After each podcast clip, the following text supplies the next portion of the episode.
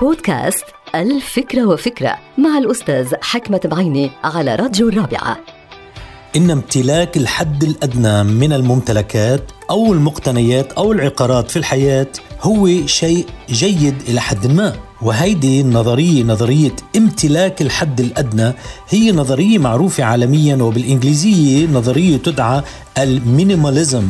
وتدعو هذه النظرية الناس إلى عدم امتلاك الكثير من الأشياء بل إلى التخلي عن الكثير للتمتع بالقليل. ويؤمن أصحاب هالنظرية أنه امتلاك الحد الأدنى أو القليل من الممتلكات هو شرط من شروط السعادة لأنه الكثير يثقل كاهل الإنسان وبيجعله رهينة للطمع والجشع والمشاكل الدائمة. هالنظرية لا تدعو إلى التقشف أو الزهد أو العيش بفقر وعوز بل تدعو إلى التخلي عن ما لا تريد في الحياة والعيش في الحد الأدنى، وهناك العديد من الفلاسفة والمفكرين والزاهدين بالحياة من عاشوا بالحد الأدنى وتخلوا عن مغريات الحياة وممتلكاتها، ولكن هناك العديد من المفكرين أيضا يعارضون هالنظرية بحجة إنه لا تتناسب مع طبيعة الحياة البشرية وطموحات الإنسان الشخصيه، لأنه الكثير بنظر هؤلاء المفكرين يمثل القوة والسلطة والتفوق والثروة.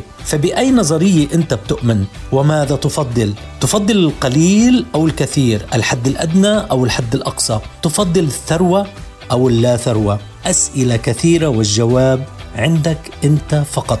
لا أحد يملك الجواب عنك. الجواب هو بكل صراحة إن الحد الأدنى هو شرط من شروط السعادة في الحياة. انتهت الفكرة. هذه الحلقة مقتبسة من كتاب الفكرة وفكرة.